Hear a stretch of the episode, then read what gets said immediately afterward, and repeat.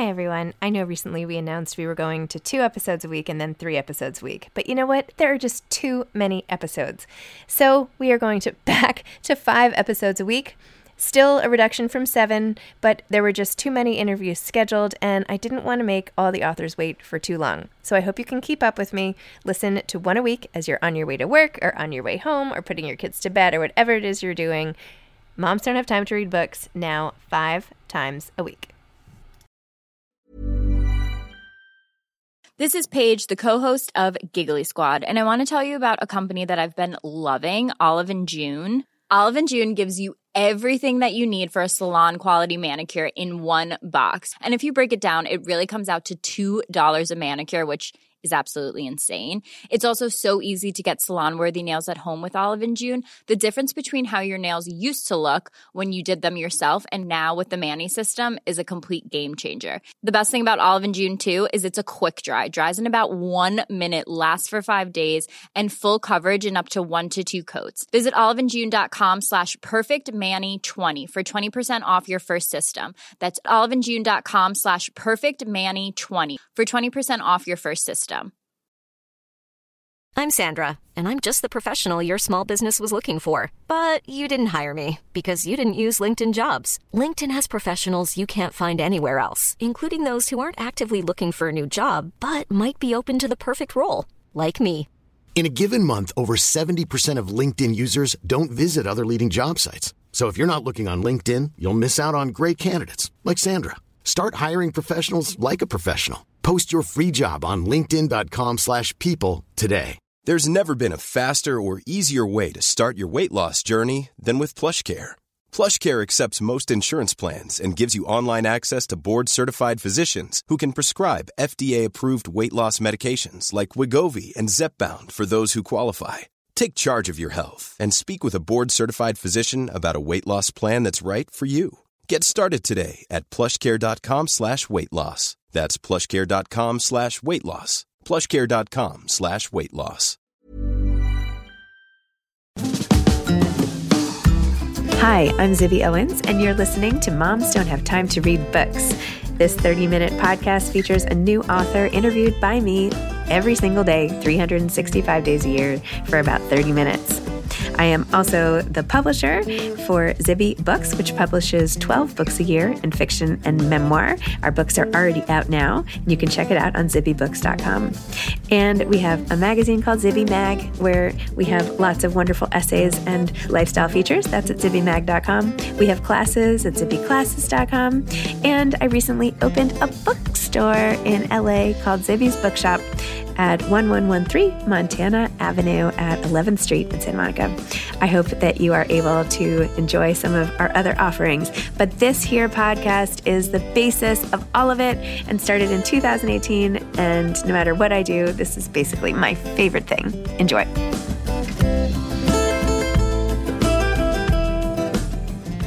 Jo Piazza and Christine Pride are co authors of You Were Always Mine, a novel. This episode has been guest hosted by Julie Chavez, host of the podcast Ask a Librarian and author of the upcoming Zibby Books title, Everyone But Myself.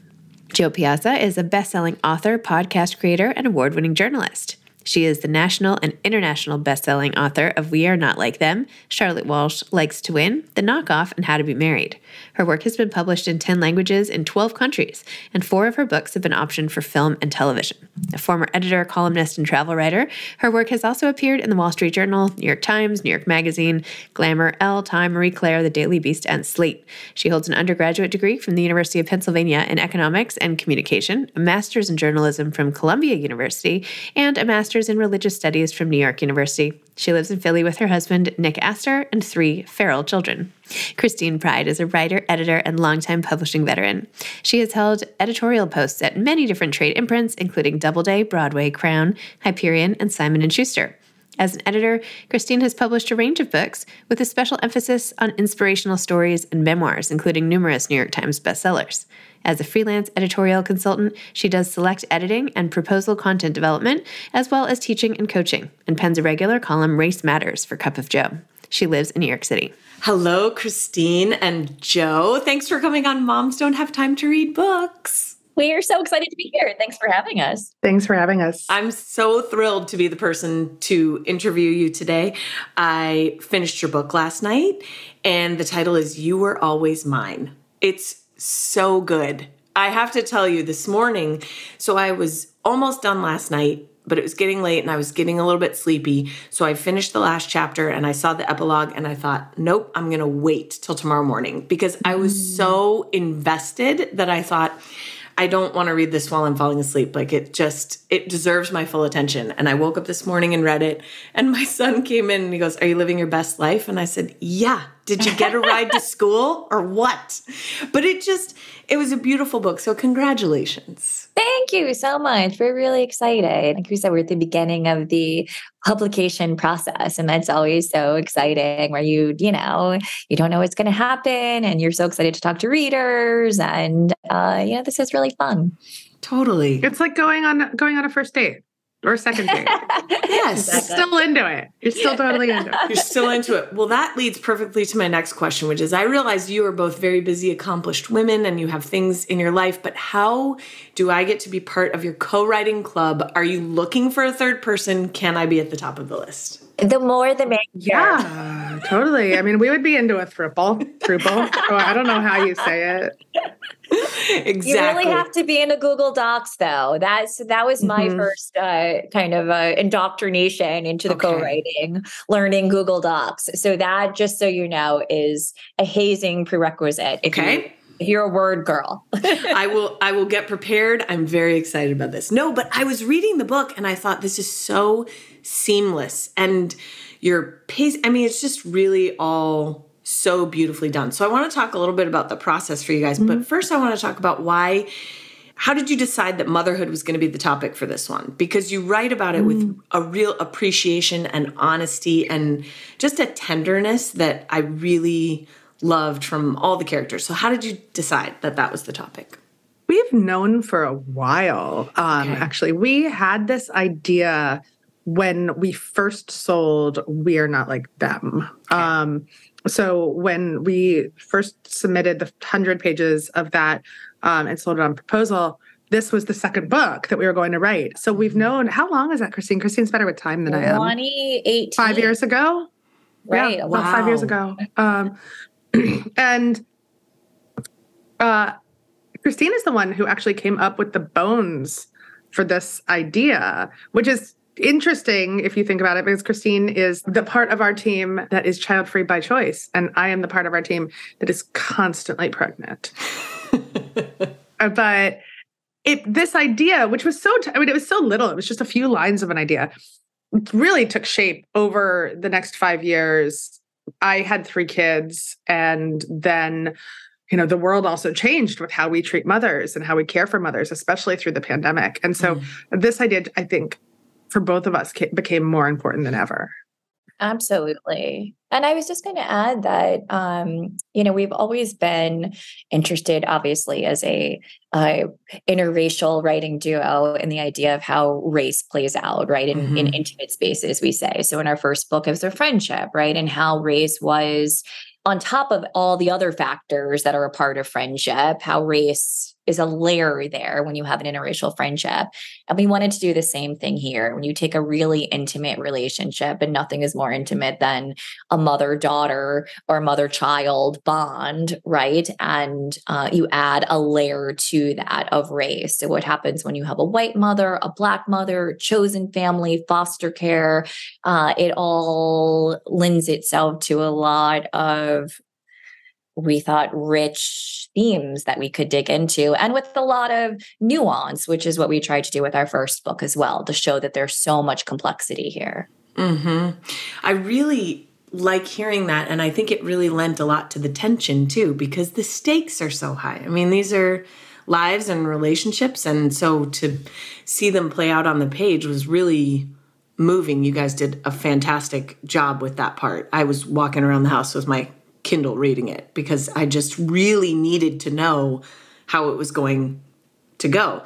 And I had a personal, my mom was adopted at birth. Oh. So, and she met her birth mother when she was 37. Oh, so, wow. Oh. Now I, I want to hear all about her story. Yeah. Well, it actually is a I'll tell it quick because it is a great story.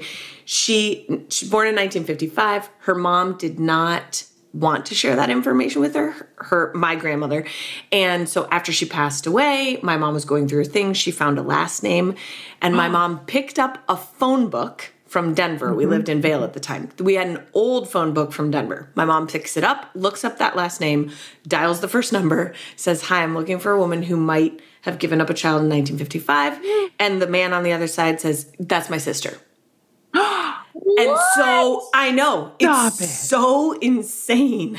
Wow. And so then he uh, called her on my mom's behalf. She called back. So I had the great fortune of knowing both of them, both my grandmother and amazing. her birth mother. So yeah, it's but this is the thing is that those stories are so there are so many and they're all so rich and again, I mean I use the word again, but tender, where it's just mm-hmm. it's like intimate spaces. You're exactly right. So I think that definitely had me I connected with it on that level, but I also connected because I'm a mom and all the things. So I just I thought it was so good. And I can't wait to go back and read your other book. Well, we love that because, I mean, thank you for sharing that. Because one of the beautiful things about being on tour and talking to readers about We Are Not Like Them for the last two years um, is people sharing their stories of friendship. And Yes. it's so interesting to switch to a completely different topic, obviously, motherhood and adoption and foster care and how we create families, and then hear all these amazing stories about you know adoption and foster care and people finding family and discovering later and you know when secrets come out and reconnections and all of the whole bit. And so you know to the degree that which our novels can be a vehicle for people to you know tell us their stories we love it. So it's Yeah.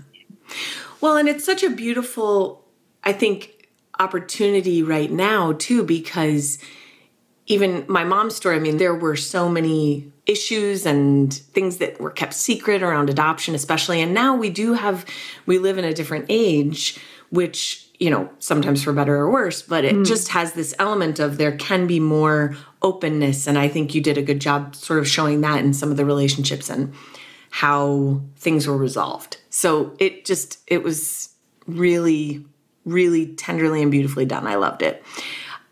Okay, so I have this question. I know you mentioned this, by the way, when you were saying child free by choice. When I was writing this down, I was thinking, okay, Christine has a lot of mothering roles in her life. And I was thinking we also need new terms for this because I was thinking if you're child free by choice, then Jo is child burdened by choice. Jo, you have to start using that now instead of mo- Right. mother. I am child burdened by choice. I'm child burdened. Rolls off the tongue.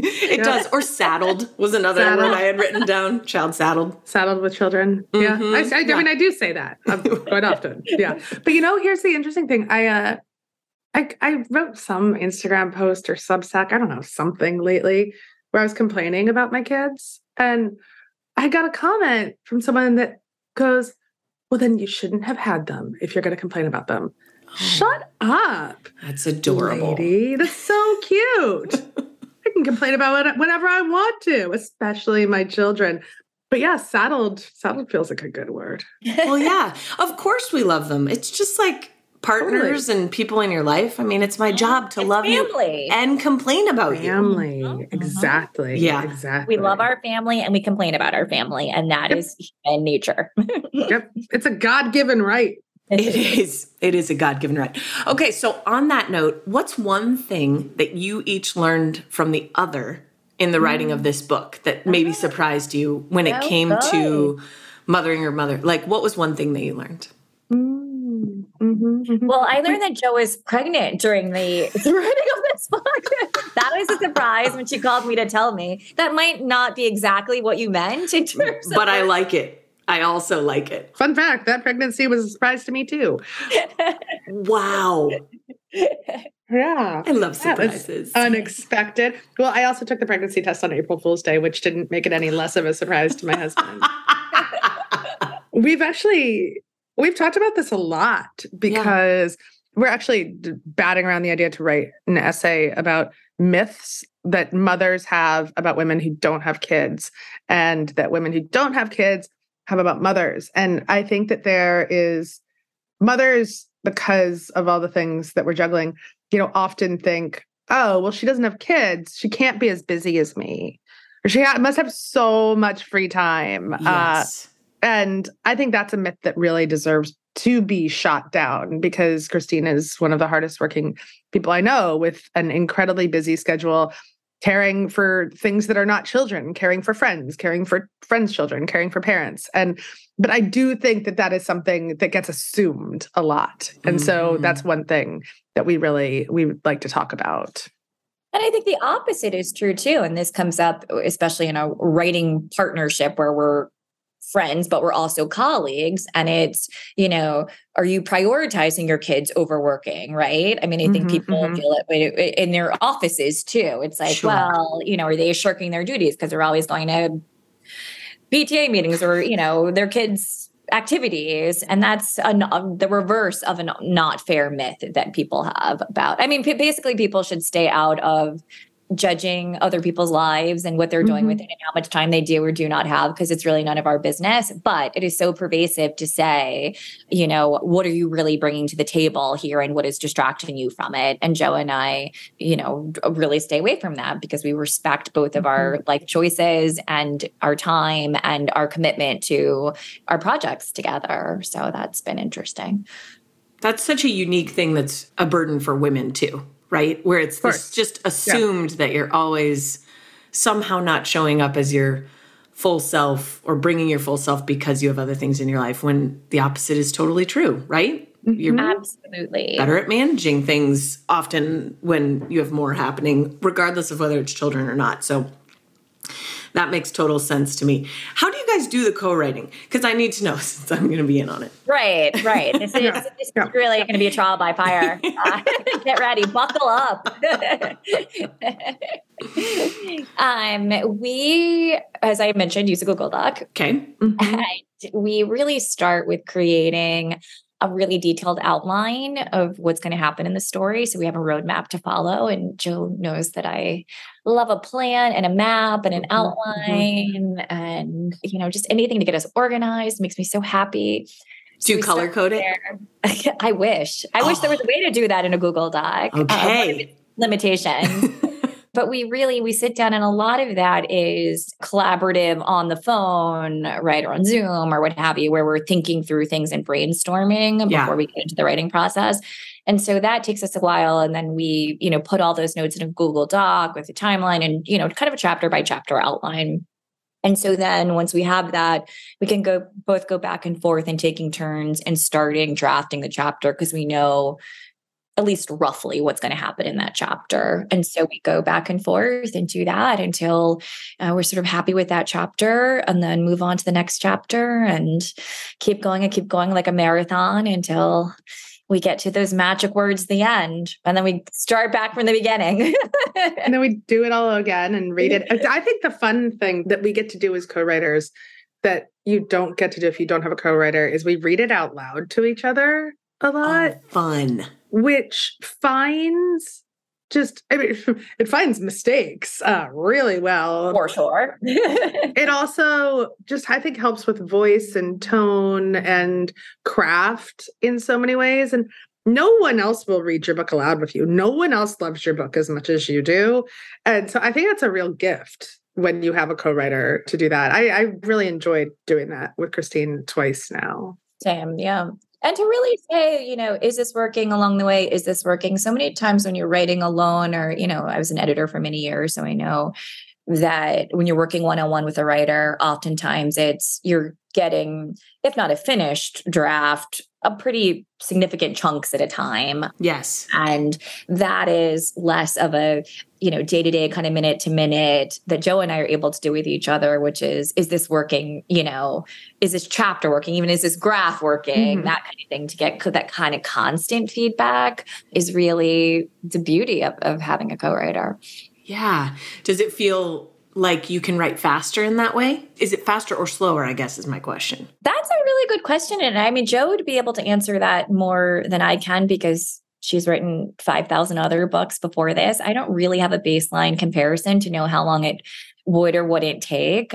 I mean, I feel like we're both pretty fast just in general. Jo is much faster than I am, even with that. But I also think part of the, the speed is that we have to keep each other on task, that we have mm. deadlines to each other to keep us focused. And so some of that is just accountability. Whereas doing it on your own, you can, you know, put it down for a month, two months, three months, right? I mean, you know, you can just slow yourself down in a way that you can't with another person. Mm-hmm, mm-hmm.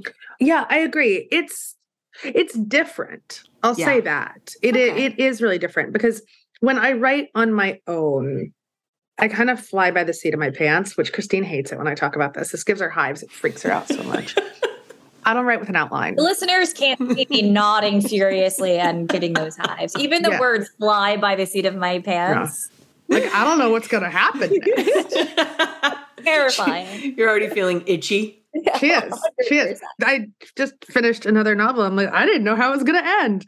So and that gives you a little bit more freedom right? Yes. Like you sit down and you just go. And it's a different kind of process. Like I think the characters develop differently in your brain. Mm-hmm. In some ways, that is faster because you don't have to rely on someone else, right? So you don't have to like kind of grapple over over sentences and stuff it evolves in a different way. Mm-hmm. That said, you also don't have the checks and balances. And so you do have a longer re editing process and searching for reader people to read it early and give you feedback. Christine and I have a built in feedback system, so which is each other. So in that way, I'd say they probably both take the same amount of time. They're just wildly different processes. Mm.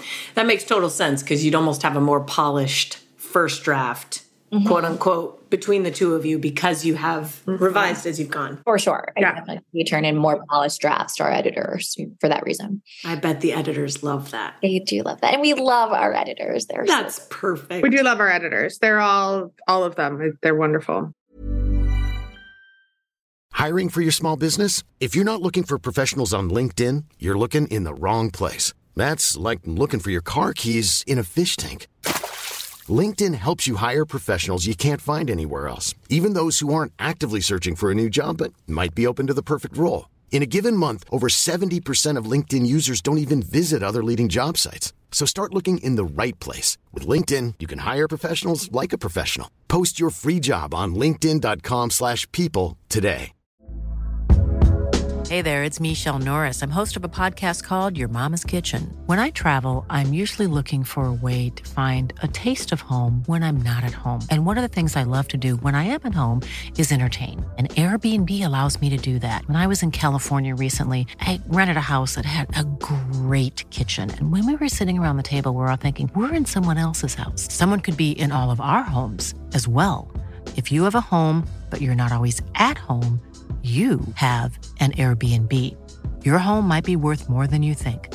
Find out how much at airbnb.com/slash host. This episode is sponsored by BetterHelp. Sometimes we all have stuff we need to get off our chests. Even if we don't think it's interfering with our daily life, there are some things you just haven't processed, be it grief or trauma, eating disorders, anything it might be time to work on those things, and I have a solution for you therapy. Online therapy by BetterHelp. It's designed to be convenient, flexible, and suited to your schedule. I took the brief questionnaire online where there were, I don't know, 20 questions. It didn't take long at all, maybe three minutes. And then I got matched with a therapist who could help me work on whatever. I picked trauma because even though it happened in 2001, I am somehow still not over the loss of my friend on 9 11. And it is what it is. BetterHelp is going to help. And I am so excited, especially because with my special code, instead of $80 a month, it is 10% off, $72 a month, which is so much less than traditional therapy. And you'll get a perfect therapist for you. There are 35,000 therapists to choose from, so you'll find the right one. Get it off your chest with BetterHelp.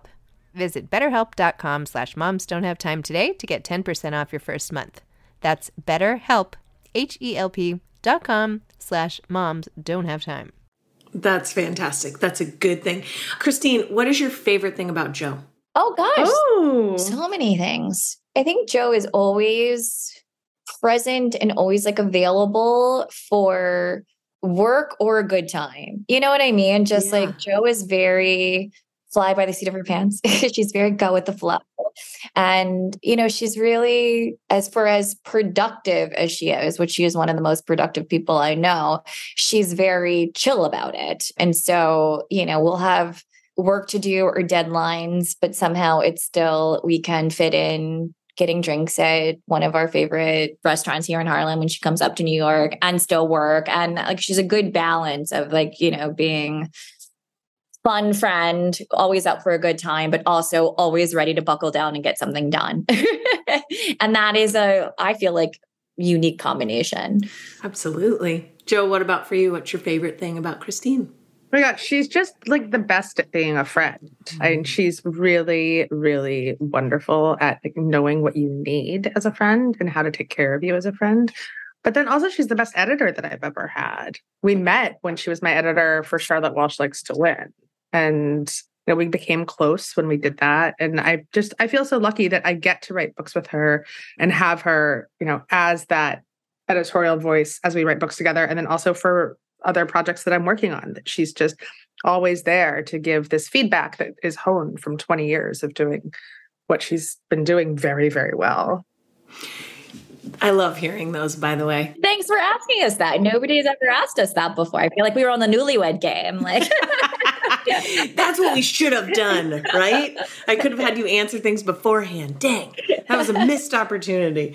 I love hearing that, and you can definitely sense it in the book. You guys have a really healthy synergy between you because it's so smooth. And the editor, when you were saying, Jo, that Christine's the best editor you've worked with, I can see that in the pacing of the book. Oh, yeah, she's very, very good at that. I am not, she's much better than I am at that. Well, and I'm sure I will read your other books and love them. Not that you're terrible about pacing, but I mean, I just could feel like when I was waiting for a beat, there it was. You just, it was so natural. Well, that's what I think, and, and another beauty of working with somebody uh, in you know this kind of partnership, and it took us some time to figure this out. Was really how to leverage each other's strengths, right? Because obviously people are good at different things, um, and you know really paying attention to that and using that to our mm. advantage right? Like i as an editor you do uh, kind of develop an intuitive sense of structure and pacing because that's mainly what people need right? They write great mm-hmm. books and then you come in and you sort of undergird them with more of a an organization and you know the the tension and the momentum a book needs along the way. So you know that is something that i bring to the table whereas jo is really good at one getting words down and getting you know sort of mechanics and characters and like the actual grit of the book you know and mm. where things are going to happen and how they're going to happen and all of those things are you know obviously so important. Like getting a character from a to b is one of the hardest things about writing which is mind blowing um, and so it is nice that we can play to our strengths that way and i think the books that we write benefit from that and that's nice to see That makes total sense. Jo, what are you? Okay, I know you're both voracious readers, obviously. What are you reading right now? Oh, I just finished Romantic Comedy by Curtis Sittenfeld and really enjoyed it. I didn't know anything about it going into it, which is nice. I need to do that more where I just read a book knowing nothing about what it's about. I also just finished The Whispers by Ashley Audrain and enjoyed that a lot. That's out, I think, the same day as our book in in June. And to, to that end, just finished The Spare Room by Andrea Bartz, which I think is also out the same day that we're out. Ooh, lots happening on june 13th right? It's a party. I'm excited. That's a great day. That's a good lineup. It's a good lineup. Ashley Audrain, author of The Push, correct? Yes, Ashley Audrain, Okay. author of the push. Mhm. Did this one have the same vibes or different vibes? The same, same ish vibes. I mean, this focused Okay. more. The push. I think about the push all the time. By the way, That's that's exactly what I was thinking. Is this one going to stay in my mind forever? yes, this one is definitely a little different. But I think about the the push all the time as you know the mother of a three and a five and a half year old and a three and a half year old. And sometimes I look at them and I'm like, did you do that on purpose? like, is there evil inside of you? but this one this one focuses more on the mothers involved and okay. the unfulfilled desires and passions of women and how we interact with each other and the secret things that women who are both friends and not friends are thinking about one another. And I think mm. she's just so good at writing modern women and writing about motherhood. So I I really I really enjoyed it a lot. Okay, I'll put it on my list. I know we both have to add it to our list. I haven't read it either. What are you reading right now, Christine? I'm reading Happy Place. I'm such an Emily Henry fan. It's oh. so fun. I was so happy to see her number one on the New York Times bestseller list. And, you know, as an editor, it's like the list is the list, right? It's something that you're always like chasing. And it's just perfect when a book that deserves to be there, an author that has worked so hard, that has built such a following in such an organic way, is so by all accounts lovely. And to see that, you know, kind of response from readers and then to read the book and love it as much as, you know, readers have, it's just, it's a delight. So I'm really enjoying that. Fun. I have that one on my shelf and I love the color of the cover it's design. So bright. It's, it's so poppy, that pink. I just want to paint everything that pink. It's like the color of summer. It's so true. Yes, I should paint a room that. I bet my husband would be really happy if he came home from his work trip and our bedroom were pink. He would. He would do it. I mean, you still have some time to do it. I do. He's not home until tomorrow night. It's going to be great. I have to give a nod to your language in the book and the way that you were so insightful about motherhood. There were a couple lines. I've never been so bone tired, and something new and terrifying happens every couple of hours. I was like, check and check.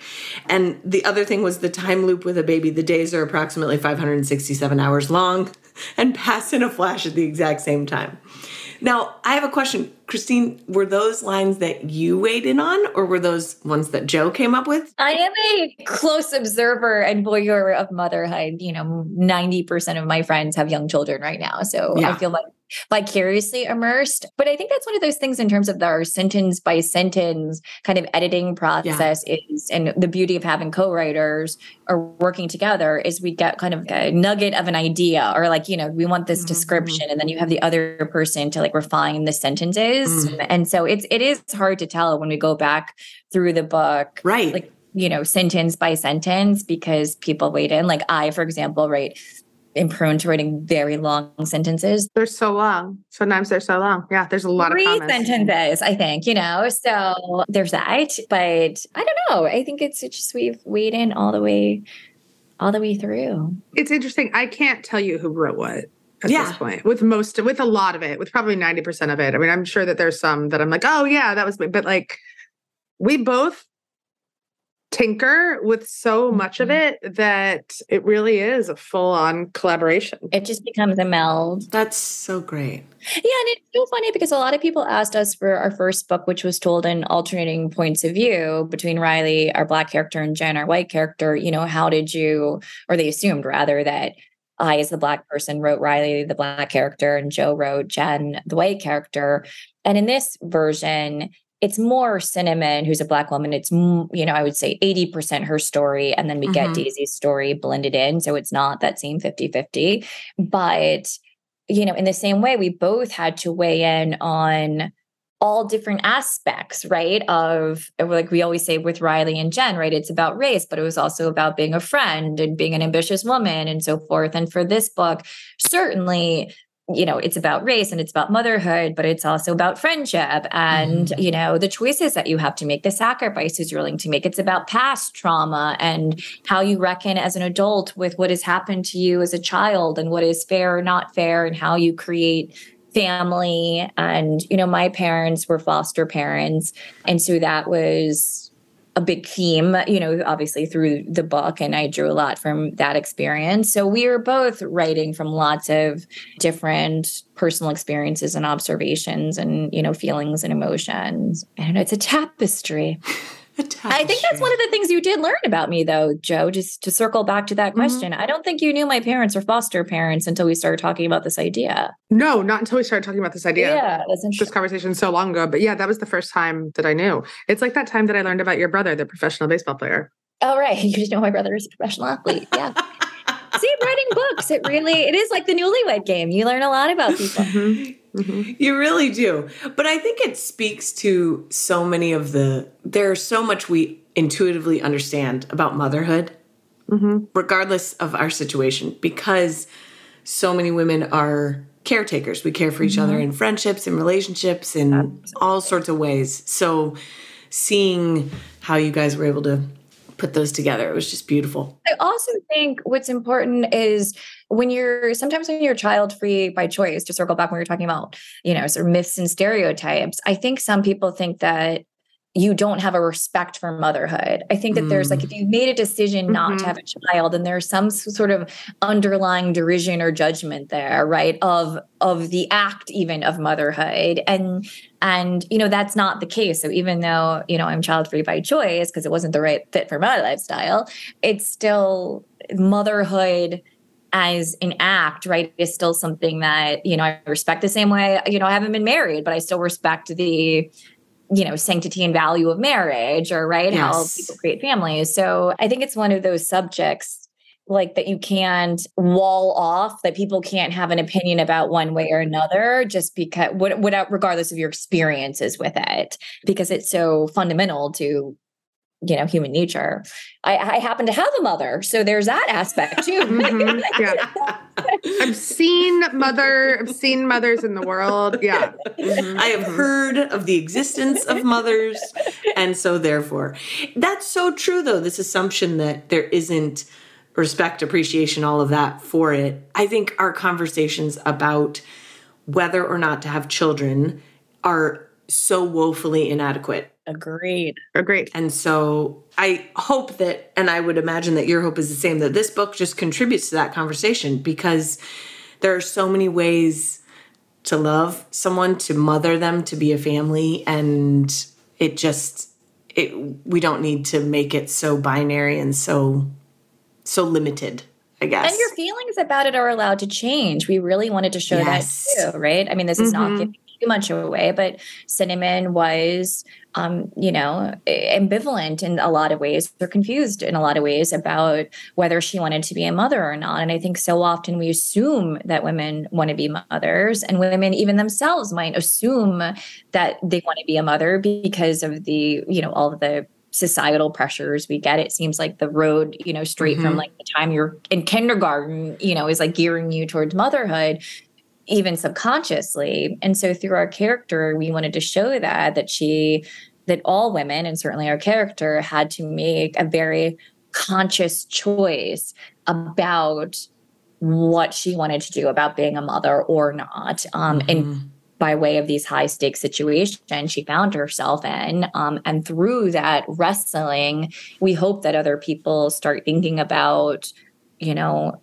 the choice of motherhood and it being seen as a choice.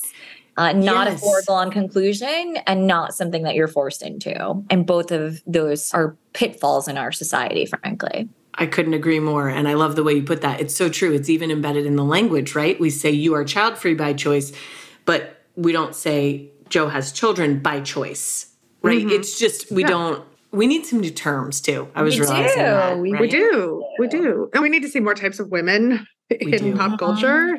Yes. I mean, we really do. We talked about this a lot while we were writing the book. You know, from a cultural perspective, from a mass media perspective, we see so much of motherhood, of white privileged motherhood. Yes. And white privileged motherhood, it is a very specific thing. And white privileged motherhood of women who plan to have their babies at a certain time in their life and either that works or that that doesn't work and then they go through different processes they go through IVF different fertility treatments but it's very rare that we see what the majority of mothers go through which is women getting pregnant when they're not necessarily ready when um, when they don't have a partner to do it with um, right. when they can't when maybe they want they want a baby they're almost ready but their job doesn't support them and they have no money. Those are not stories that we see nearly enough about motherhood mm-hmm. in the media. And we wanted to talk about that when it comes to our birth mother in the story, mm-hmm. Daisy. And I think it's more important than ever for us to show those stories, given what's happening with the restrictions on women's rights around how to choose when and how to have a child. Yes. And to remove some of the stigma of it. We we wanted to show Daisy as a relatable, you know, real character, you know, who's who's wrestling with all these things because you know, there's a lot of women out there in the world who for whatever reason can't rise to the challenge, and I use that word very intentionally, motherhood is a challenge, can't rise to the challenge of motherhood for a thousand different reasons that we are so quick to condemn. Mm. And so we wanted, as a society, yes. And so we wanted to show, you know, characters that had mothers that society would find problematic, right? And to mm-hmm. have mothers who make choices that we would judge and and to show that there is just all these complexities to motherhood um, that we don't see enough and that we really try to infuse our book with. And especially, you know, that Cinnamon is a, a black, I want to say regular woman, right? Which is also important to us. The same that we did it with Riley in We Are Not Like Them, mm-hmm. where so often we see certain types of characters of color, like certain types of black characters, certain types of white characters, even. And so we were, you know, trying to shake that up a little bit too. Right. Well, thank you both. I appreciate you so much. Thanks for the time and best of luck with the book. Thank you so much. I love talking to you. Thank you. We appreciate you. Thanks for listening to this episode of Moms Don't Have Time to Read Books. Don't forget to follow me on Instagram at Zibby Owens and at Moms Don't Have Time to Read Books. Also, sign up for my newsletter at zibbyowens.com and sign up for my virtual book club and meet lots of authors on Zoom every other week. Thanks so much to Steve and Ryan at Texture Sound for the sound editing. And thank you to Morning Moon Productions for providing this fantastic intro and outro music.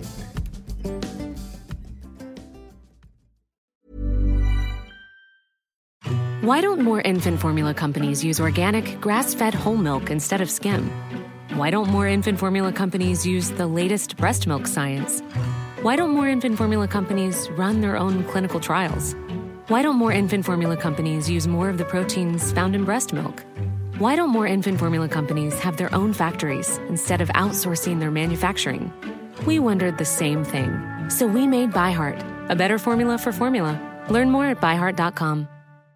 Hi, I'm Daniel, founder of Pretty Litter. Cats and cat owners deserve better than any old fashioned litter. That's why I teamed up with scientists and veterinarians to create Pretty Litter. Its innovative crystal formula has superior odor control and weighs up to 80% less than clay litter. Pretty Litter even monitors health by changing colors to help detect early signs of potential illness. It's the world's smartest kitty litter. Go to prettylitter.com and use code ACAST for 20% off your first order and a free cat toy. Terms and conditions apply. See site for details. This message comes from BOF sponsor eBay. You'll know real when you get it. It'll say eBay Authenticity Guarantee. And you'll feel it. Maybe it's a head turning handbag, a watch that says it all, jewelry that makes you look like the gem, or sneakers and streetwear so fresh every step feels fly. eBay gets it.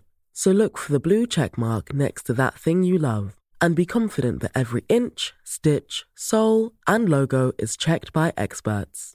With eBay Authenticity Guarantee, you can trust that feeling of real is always in reach. Ensure your next purchase is the real deal. Visit eBay.com for terms.